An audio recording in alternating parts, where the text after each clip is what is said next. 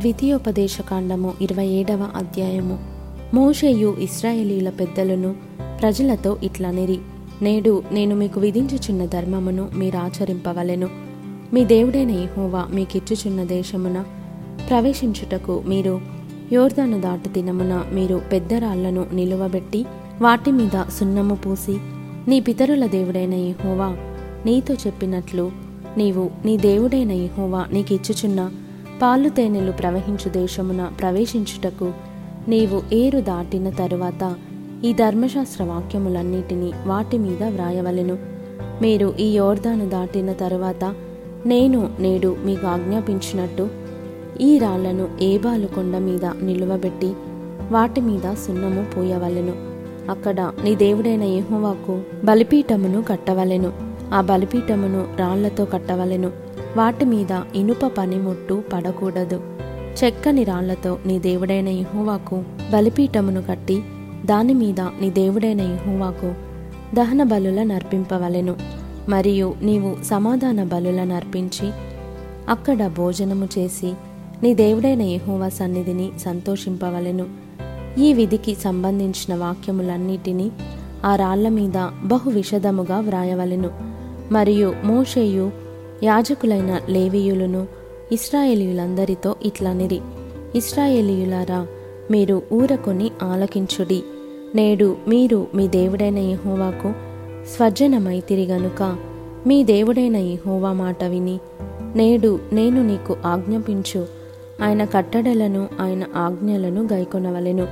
ఆ దినమందే మోషే ప్రజలకు ఆజ్ఞాపించినదేమనగా మీరు యోర్దాను దాటిన తరువాత షిమ్యోను లేవి యూదా ఇషాకారు యోసేపు బెన్యామీను గోత్రములవారు ప్రజలను గూర్చి దీవెన వచనములను పలుకుటకై గెరిజీము కొండ మీద నిలువవలెను.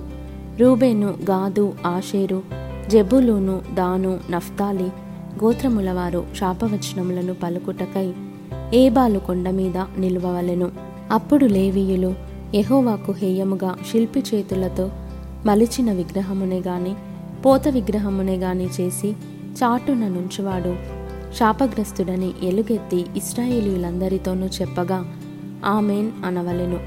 తన తండ్రినైనను తన తల్లినైనను నిర్లక్ష్యము చేయువాడు శాపగ్రస్తుడని చెప్పగా ప్రజలందరూ ఆమెన్ అనవలెను.